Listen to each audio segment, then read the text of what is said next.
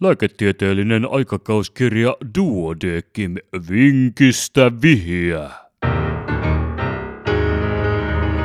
Tämä on numero 5 vuonna 2020.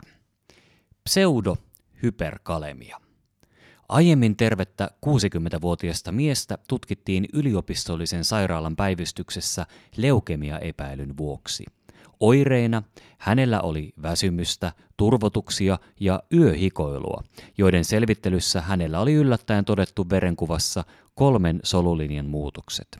Miehen laboratoriokoetuloksista mainittakoon, että veren hemoglobiinipitoisuus oli alle viitearvojen, leukosyyttimäärä oli monin monin moninkertaisesti yli viitearvojen, trombosyyttimäärä oli alle viitearvojen, lymfosyyttien osuus leukosyyteistä mikroskopiassa oli 96 prosenttia, plasman natriumpitoisuus oli juuri alle viiterajojen, plasman kaliumpitoisuus oli reilusti yli viiterajojen ja CRP-pitoisuus oli matala kuin myös lasko. Laboratorion toimintatapoihin kuului, että kriittisen suurista kaaliumpitoisuuksista soitetaan hoitoyksikköön.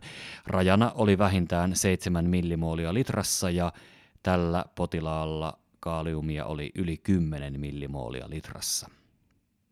Tämän vuoksi laboratorio otti tässäkin tapauksessa yhteyttä hoitavaan lääkäriin. Potilaalla ei ollut hyperkalemian oireita tai löydöksiä, joten epäiltiin virhettä näytteessä ja pyydettiin potilaasta uusi näyte. Hieman laskimoverinäytteen ottamisen jälkeen otetussa valtimoverinäytteessä koko verinäytteen elektrolyyteistä natriumpitoisuus oli 141 ja kaaliumpitoisuus 3,9 millimoolia litrassa. Valtimoverinäyte määritettiin vieritutkimuksena päivystyspoliklinikan verikaasulaitteella.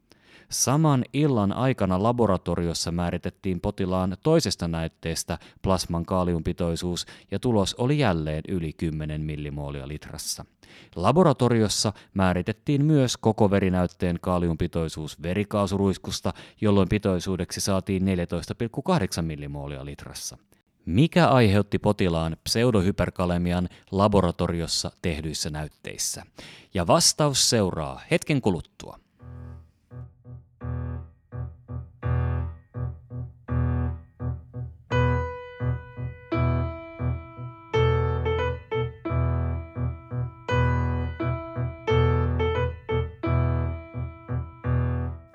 Vinkistä vihja, ratkaisu. Kaaliumpitoisuus on solun sisällä huomattavasti suurempi kuin sen ulkopuolella. Tyypillisesti valheellisen suurta kaaliumpitoisuutta aiheuttaa punasolujen hajoaminen eli hemolyysi. Tämän potilaan osalta siitä ei kuitenkaan ilmennyt viitteitä laboratoriolaitteiston havaitsemana tai visuaalisesti plasmaa tarkkailtaessa. Ainoastaan laboratoriossa määritetyissä näytteissä havaittiin suuria kaaliumpitoisuuksia näytemuodosta riippumatta. Vieritutkimuksena määritetyn näytteen kaaliumpitoisuus oli viitealueella. Potilaalla oli akuuttitilanteessa harvinaisen suuri leukosyyttimäärä, ja nämä solut olivat T-soluisen prolymfosyyttileukemian vuoksi pahanlaatuisia. Päivystyksestä näytteet toimitettiin mahdollisimman nopeasti laboratorioon hyödyntämällä sairaalan putkipostia. Putkipostikuljetuksessa G-voimat aiheuttivat kaliumvuotoa näistä pahanlaatuisista lymfosyyteistä.